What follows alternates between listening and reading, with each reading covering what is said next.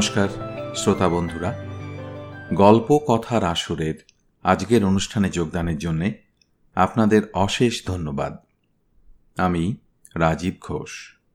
আজকের পাঠ তারা প্রণব ব্রহ্মচারীর একটি গল্প, অবিশ্বাস্য গল্পগ্রন্থের গল্প নম্বর চার।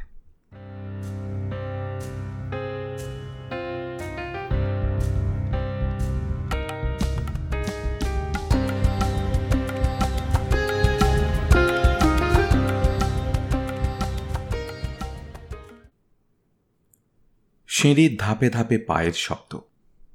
একসঙ্গে অনেক লোক উঠছে যেন। ভীত সন্ত্রস্ত চোখে খোলা দরজার দিকে এক দৃষ্টে তাকিয়ে আছে সুদর্শন। একটু আগে আচমকা ঘুম ভেঙে গেছে।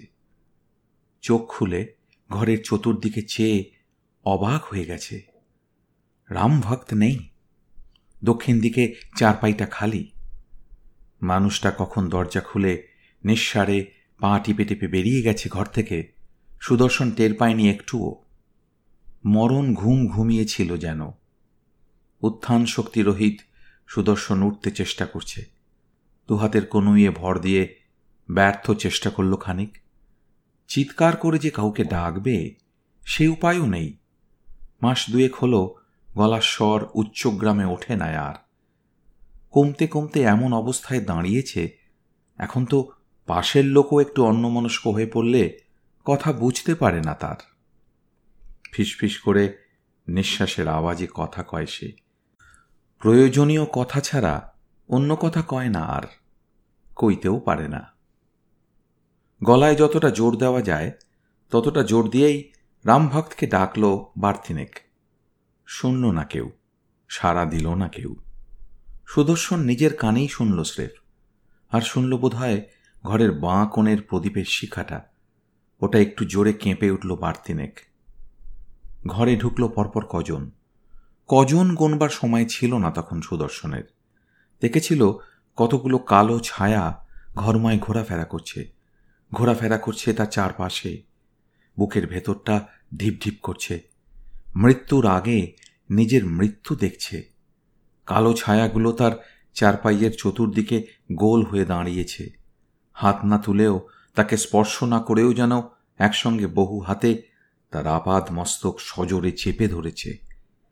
হিম হয়ে আসছে সর্বশরীর ক্ষীণ হয়ে আসছে নিঃশ্বাস দম আটকে যাচ্ছে অসহ্য যন্ত্রণা। বিলসুজ শুদ্ধ প্রদীপটা নিয়ে এসো এদিকে। বজ্র গম্ভীর স্বরে আদেশ করল একজন অন্যজনকে। ঘরটা কেঁপে উঠল। প্রদীপের শিখাটা কাঁপছে থরথর করে। ছায়ার কথায় কায়ার কণ্ঠস্বর শুনে বুকের ভারবোধ কমল অনেকখানি সুদর্শনের। ঘরটারও ঘন পাতাস পাতলা হয়ে এলো। যে কটা এসেছে, মানুষ ভিন্ন, অন্য কেউ নয় তারা। ভূত প্রেত, অশরীরই নয় কেউ।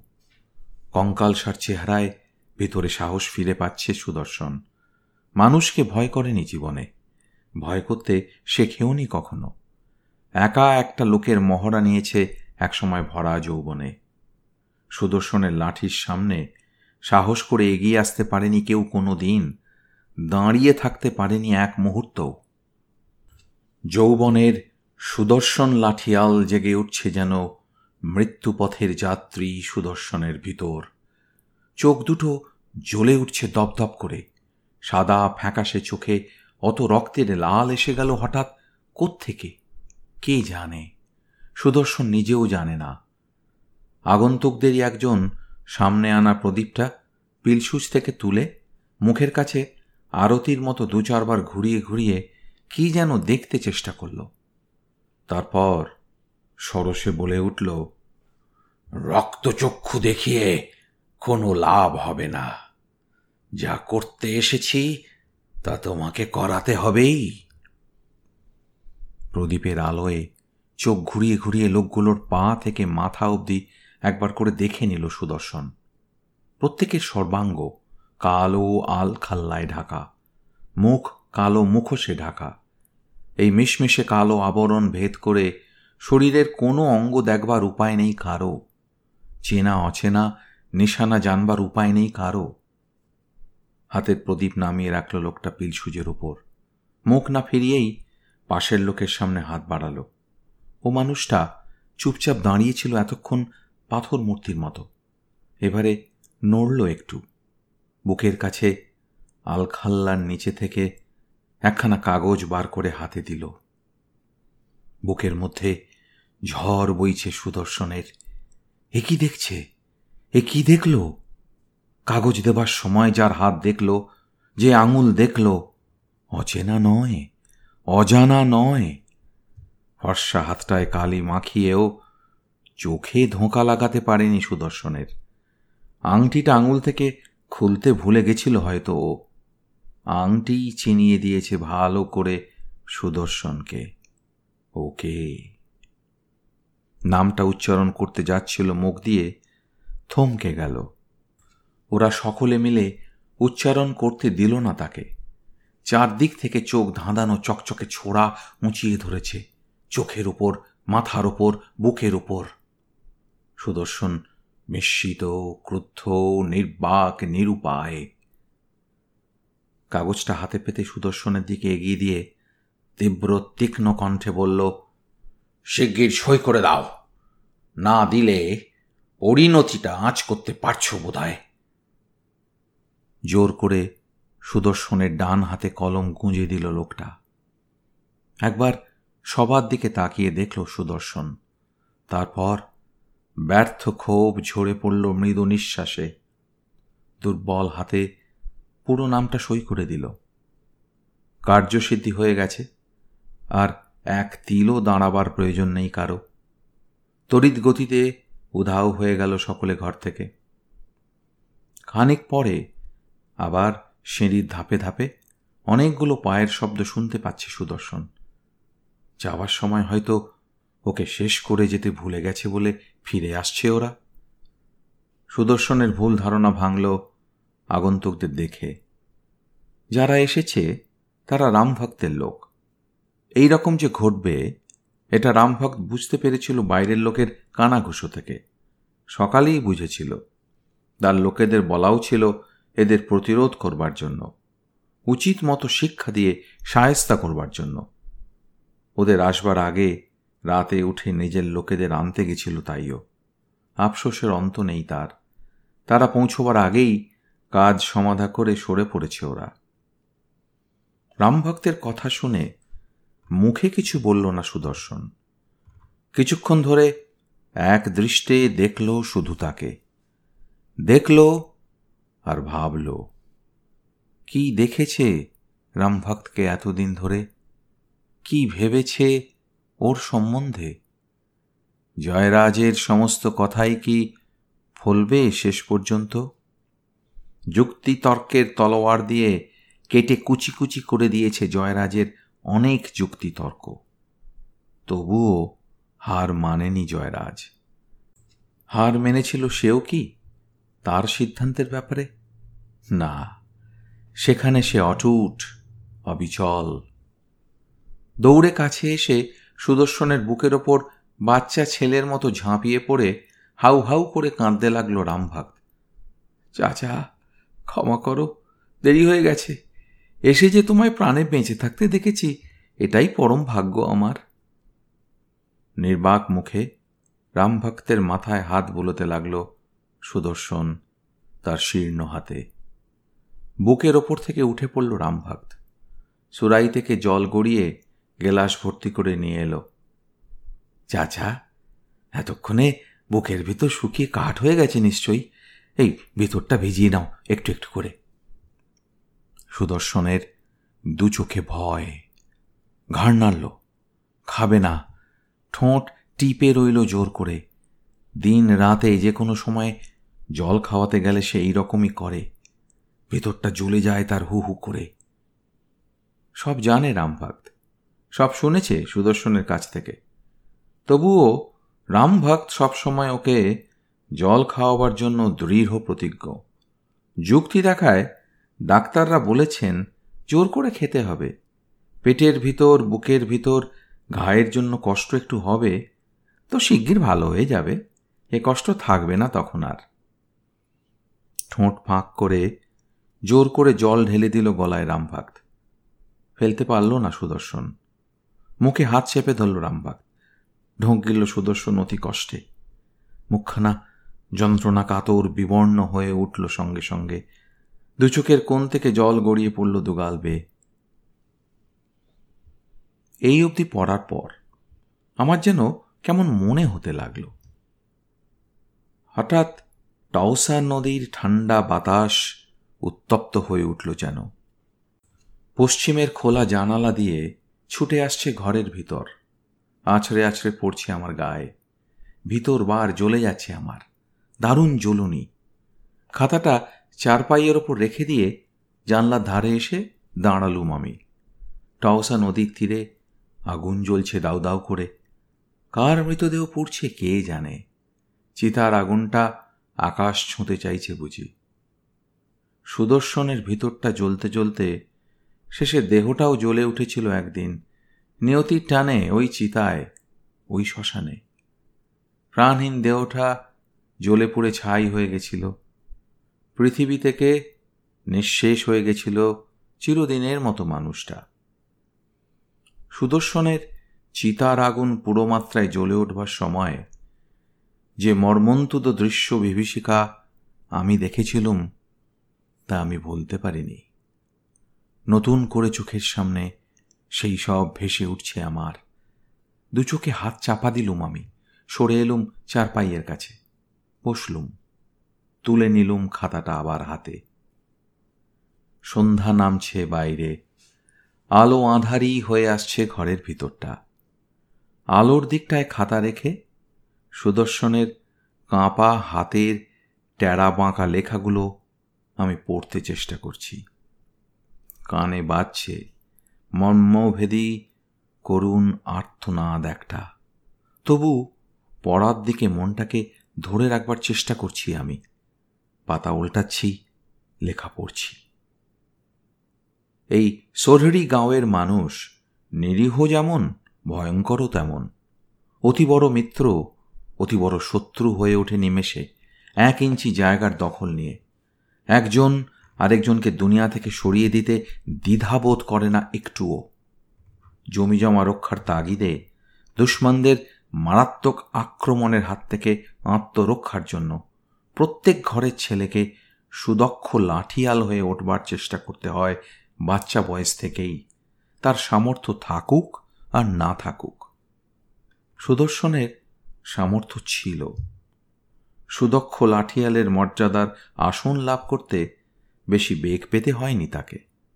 এর জন্য অনেকের ঈর্ষার পাত্র সে যে হয়নি তা নয়, হয়েছিল। মৌখিক হৃদ্যতা দেখালেও অন্তরে বিষের ছুরি নিয়ে ঘুরত বহু লোক। সুযোগ সুবিধে পেলেই ওর নিপাত হওয়ার মারণাস্ত্র প্রয়োগ করতে কাল বিলম্ব করবে না তারা। বয়স বাড়ার সঙ্গে সঙ্গে বুঝতে পারল সুদর্শন পাশের বাড়ির জ্ঞাতি ভাই বিহুলাল, ওই দলের প্রধান পাণ্ডা। সুদর্শন জানে, বিহুলাল তার কাছে অতি নগণ্য। তার হাতের দুটো আঙুলের ডগায় বিহুলালের প্রাণবায়ু তাই যতটুকু সম্ভব এড়িয়ে চলত বিহুলালকে। নিজের মনকে সবসময় বিশ্বাস করা অনুচিত। কখন কি কুমন্ত্রণা দিয়ে বসে কেই জানে? সুদর্শনের এড়িয়ে চলাটাকে মহা দুর্বলতা ভেবে নিয়েছিল বিহুলাল। সকল বিষয়ে হাঙ্গামা বাঁধাবার জন্য ভীষণ তৎপর হয়ে সুদর্শনের পিছু পিছু ঘুরে বেড়াত ছায়ার মতন। স্বতন্ত্র ছিল বিহুলালের সম্বন্ধী রামভক্ত। পিতৃমাতৃহারা রামভক্ত ওই বাড়ির একটা ছেলে যেন। ছোটবেলা থেকে মানুষ ও ওখানে।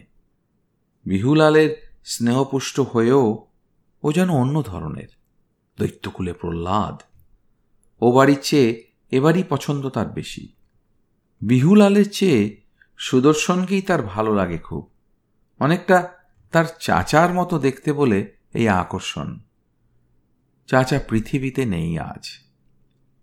দাদা ডাকা উচিত হলেও সুদর্শনকে চাচা বলেই ডাকত রামভাক্ত জোয়ান রামভাক্ত অনেক সময় অনেক কিছু এসে বলেছে বিহুলালের বিরুদ্ধে।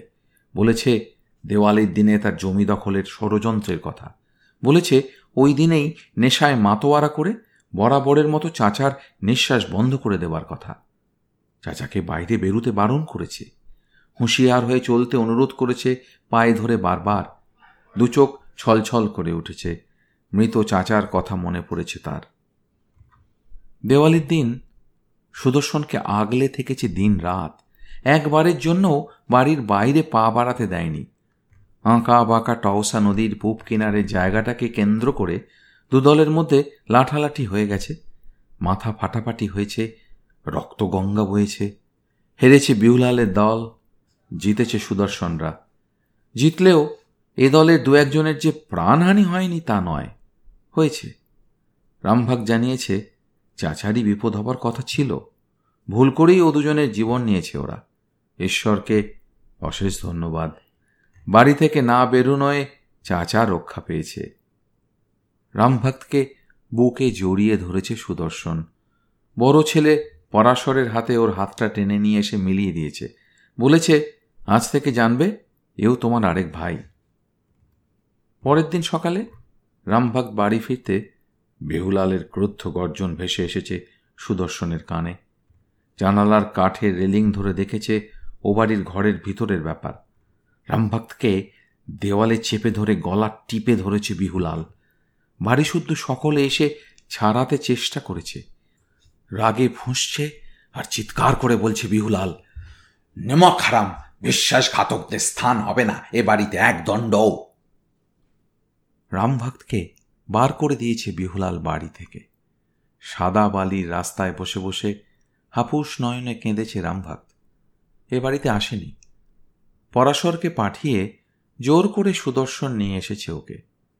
সেই থেকে রামভাগ এ বাড়িতেই রয়েছে। বছর খানেকের ভিতর হর্তা কর্তা বিধাতা হয়ে উঠেছে সে। বিষয় দেখাশোনা থেকে কোনো কাজই সে ছাড়া গতি নেই কারও। সুদর্শনের প্রাণের প্রাণ সে, পরাশরের বিশ্বাসী বন্ধু। সুদর্শনের ছোট ছেলে মনোহরের অভিভাবক। সকলের কাছে ভালো রামভক্ত। কিন্তু একজনের দু চক্ষের বিষ কেবল। এ বাড়িতে আসার শুরু থেকে কোনো দিন সুনজরে দেখেনি ওকে সে। সুদর্শনের বাল্যবন্ধু, বিশেষ অন্তরঙ্গ লোক, জয়রাজ। জয়রাজ অনেক কিছু কানে কানে বলে কান ভারী করতে চেয়েছে সুদর্শনের। ফল ফলেনি। সুদর্শন বন্ধুর ওপর বিরক্ত হওয়া ছাড়া সন্তুষ্ট হতে পারেনি। বন্ধু কিন্তু তার পথ থেকে সরেনি এক চুলো। রামভাগ শত্রুপক্ষের লোক। শত্রু যখন মিত্র হয়ে ঘরে ঢোকে, তখন শিয়রে মৃত্যু আশারই সামিল মনে করতে হবে। বিষয় আশয় নিয়ে রেশারেশি দুবাড়ির লোকের রক্ত মজ্জায়। এটা পূর্বপুরুষ থেকেই চলে আসছে। রাম ভক্তকে দিয়ে নানা অভিনয়ের জাল বিস্তার করে অনেক কৃত্রিম ঘটনা ঘটিয়ে সুদর্শনের মনের কোণে রামভক্ত সম্বন্ধে দৃঢ় বিশ্বাস আনিয়েছে বিহুলাল। বাইরের শত্রু ঘরে ঢুকেছে। প্রতিশোধ স্পৃহা চরিতার্থ করবে বিহুলাল, শিগগিরই রামভক্তকে দিয়ে। বন্ধুর সতর্কবাণী হেসে উড়িয়ে দিয়েছে সুদর্শন। সাবধান তো হয়ইনি, বরং বন্ধুর গোপন উপদেশ পরামর্শ সমস্ত বলে দিয়েছে রামভক্তকে। পিঠে হাত চাপড়ে সস্নেহে বলেছে, তুমি কিছু মনে করো না, জয়রাজটা বদ্ধ পাগল। কাকে বিশ্বাস করতে হয়, কাকে অবিশ্বাস করতে হয়, কিচ্ছু জানে না। এরপর থেকে কাল রোগ ধরল সুদর্শনের। পেটের ভিতর জ্বালা। ডাক্তার বৈদ্যরা রোগ ধরতে পারল না। রোগ সারাতে পারল না হাজারো চেষ্টা করেও। রোগের ব্যাপার নিয়েও জয়রাজ বলেছে, ওর যত্ন নিতে, ওর হাতে কিছু খেতে কতবার মানা করেছি। নিশ্চয়ই কিছু জিনিস খাইয়েছে ও তোমায়। ঘৃণা এসেছে বন্ধুর উপর। খুব নিচু মনা জয়রাজ। যে লোকটা নাওয়া খাওয়া ত্যাগ করে দিন রাত জেগে প্রাণ দিয়ে সেবা করছে, সুস্থ করে তোলবার চেষ্টা করছে। তার নামে এই দুর্নাম দিতে জিভে বাঁধল না জয়রাজের। সুদর্শনের কিছু হলে ছেলেটা পথে বসবে। নিজের দুই ছেলের মতো ধর্ম ছেলে রামভক্তকেও বিষয়ের সমান অংশ উইল করে দিয়েছে। উইলের সময়েও বিশ্বাসের ভিত টলেনি সুদর্শনের একবারের জন্য। টলল, পরাশর খুন হয়ে যেতে। টওসা নদীর ধারে জমি দখলের ব্যাপার নিয়ে।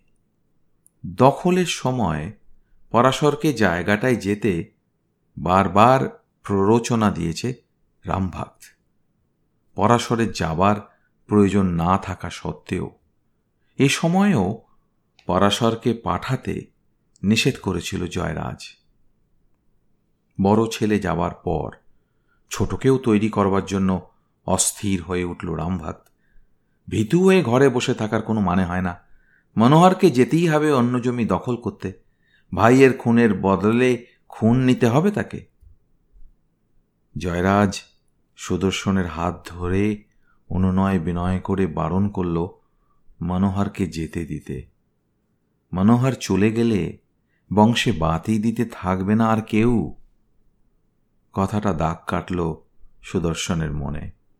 ভিতরটা অব্যক্ত ব্যথায় টনটন করে উঠল। বড় ছেলে যাওয়ার পর থেকে ও বাড়ি জানলা দিয়ে ভেসে আসে বিহুলালের পৈশাচিক উল্লাসের অট্টহাসি। কি জল খাওয়ায়, কি জানে রামভাক্ত অন্যের হাতে খেলে ভিতর জলে না, ওর হাতে খেলেই ভীষণ জ্বলে ওঠে সঙ্গে সঙ্গে। সম্পূর্ণ রামভক্তের কবজায় চলে গেছে সুদর্শন। ও তার নিয়তি, ও তার মৃত্যু। রেহাই নেই ওর থেকে বেরুবার আর এ জীবনে। তার সে শোক দুঃখ নেই, কিন্তু মনোহর বাঁচুক, বংশটা রক্ষা পাক। গোপনে জয়রাজের সঙ্গে মনোহরকে শহরে পাঠিয়ে দিয়েছে সুদর্শন। মনোহরকে বাড়ির ত্রিসীমানায় না দেখতে পেয়ে প্রতিহিংসার আগুন জ্বলে উঠেছে রামভক্তের দু চোখে। মোহ কেটেছে, তাই এ আগুন দেখতে পেয়েছে সুদর্শন। ভয়ে শিউরে উঠেছে।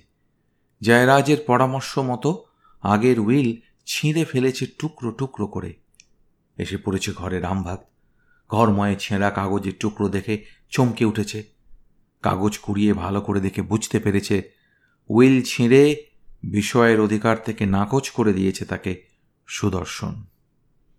রামভক্তের মুখখানা রাগে রক্তবর্ণ হয়ে উঠেছে। এর পরের ঘটনা, সেই রাতেই লোকলস্কর নিয়ে এসে ভয় দেখিয়ে সুদর্শনকে সই করিয়ে নিয়েছে। ওর হাতের আংটিটা দেখে চিনেছিল সুদর্শন ওকে। সমস্ত বিষয়টা নিজের নামে রাখবে বলে যে সই করিয়ে নিয়েছে, এটা বেশ বুঝতে পেরেছিল সে। নতুন উইলে লিখেছে, আগেকার যত উইল, জ্ঞানে অজ্ঞানে, যেখানে যা সই করেছে, সমস্ত বাতিল, সব সম্পত্তি মনোহরের। পাতা উল্টাচ্ছি আমি। খাতার খান তিনেক পাতা একেবারে সাদা, কালির আঁচড় পর্যন্ত পড়েনি। চতুর্থ পাতায় সুদর্শন লিখেছে আবার, খুব ছোট্ট লেখা, এইটাই শেষ লেখা তার। মনোহর কোনোদিন ফিরে এসে যদি রামভক্তকে বেঁচে থাকতে দেখে, একটুও দেরি না করে তখনই যেন শহরে মামার বাড়িতে চলে যায়। খাতাটা সুদর্শনের বিশ্বস্ত বন্ধু জয়রাজ দিয়েছিল পড়তে। বাপ মারা যাবার খবর পেয়ে আমার সঙ্গে গাঁওয়ে এসেছিল মনোহর। তখন চিতা জ্বলছে। শুনলুম, সুদর্শন নাকি দুটো হাত ধরে বিশেষ অনুরোধ করে বলে গেছে রামভক্তকে, মরার পর ও ছাড়া অন্য কেউ যেন তার মুখাগ্নি না করে, করলে তার আত্মা তৃপ্তি পাবে না। আমি আর মনোহর শ্মশানে বসে আছি। কাঁদছে মনোহর। চিতা থেকে একটু দূরে রামভক্ত বসে আছে। কেঁদে বুক ফাঁসাচ্ছে নজর পড়ল মনোহরের দিকে। ভিজে গলায় রামভক্ত চিৎকার করে বলে উঠল, চাচাজি, চল গয়ে রে মনোহর। উঠে দাঁড়াল। এগিয়ে আসছে মনোহরের দিকে। আচমকা কি ঘটে গেল বুঝে উঠতে পারল না শ্মশান শুদ্ধ কেউ। চিতার আগুনটা লাফিয়ে উঠে সজোরে ঝাঁপিয়ে পড়ল যেন রামভক্তের ওপর মুহূর্তে জ্বলে উঠল রামভক্তের সর্বশরীর বাঁচবার জন্য রামভক্তের কি আকুলি বিকুলি, বুক ফাটানো কি করুণ আর্তনাদ। যেদিকেই ছুটে পালাতে যাচ্ছে, আগুনটা যেন সেদিকের পথ আগলে দাঁড়াচ্ছে। টানছে চিতার দিকে, নিয়ে এলো চিতার পাশে, একেবারে। একজন দুজন নয়, বহুজন সচক্ষে দেখলুম সেই নির্মম দৃশ্য। নিমেষে একটা দমকা বাতাস এসে রামভক্তকে সজোরে ধাক্কা মেরে ফেলে দিল জ্বলন্ত চিতার মাঝখানে। লাল গনগনে আগুনটা আকাশ ছোঁয়া হয়ে উঠল ঠিক সেই সময়। আপনাদের মতামত আমাদের জানাতে ভুলবেন না কিন্তু, শ্রোতা বন্ধুরা। আমাদের ওয়েবসাইট গল্প কথার আসর dot org G O L P O K O T H A R A S O R dot O R G